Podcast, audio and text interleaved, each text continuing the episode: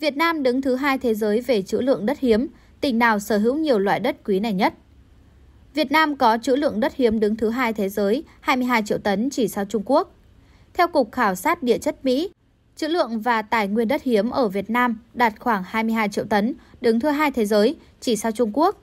Năm quốc gia có trữ lượng đất hiếm lớn nhất thế giới gồm có Trung Quốc 44 triệu tấn, Việt Nam 22 triệu tấn, Brazil 21 triệu tấn, Nga 21 triệu tấn, Ấn Độ 6,9 triệu tấn. Cơ quan khảo sát địa chất Mỹ cho biết đất hiếm gồm 17 loại vật chất có tù tính và tính điện hóa đặc biệt. Đất hiếm là một loại khoáng sản đặc biệt. Nguyên tố đất hiếm có vai trò rất quan trọng và là vật liệu chiến lược đối với sự phát triển của các ngành kỹ thuật mũi nhọn, công nghệ cao như điện, điện tử, quang học, laser, vật liệu siêu dẫn, chất phát quang. Bên cạnh đó, đất hiếm được dùng để sản xuất các chất xúc tác, nam châm, hợp kim, bột mài, gốm, chất phát quang. Việc chế tạo các máy điện thoại di động, ổ đĩa cứng máy tính không thể không dùng đất hiếm.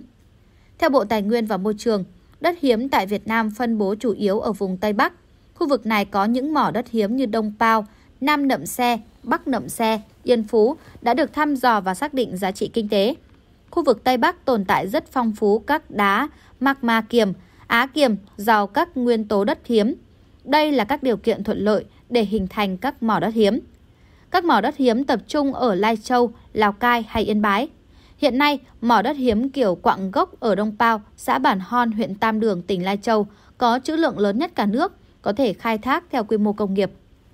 Trên địa bàn tỉnh Lai Châu ghi nhận có 4 mỏ, điểm khoáng sản đất hiếm bao gồm mỏ đất hiếm Đông Pao, xã Bản Hon, huyện Tam Đường, mỏ đất hiếm Bắc Nậm Xe, Nam Nậm Xe, Thèn Thầu, xã Nậm Xe và xã Bản Lang, huyện Phong Thổ.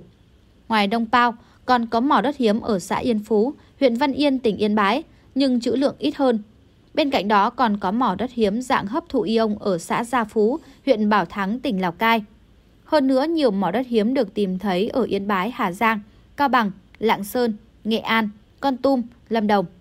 Theo Phó Chủ tịch Ủy ban Nhân dân tỉnh Lai Châu, Lai Châu được đánh giá là khu vực có trữ lượng đất hiếm lớn và luôn có khát vọng được khai thác tiềm năng đất hiếm này.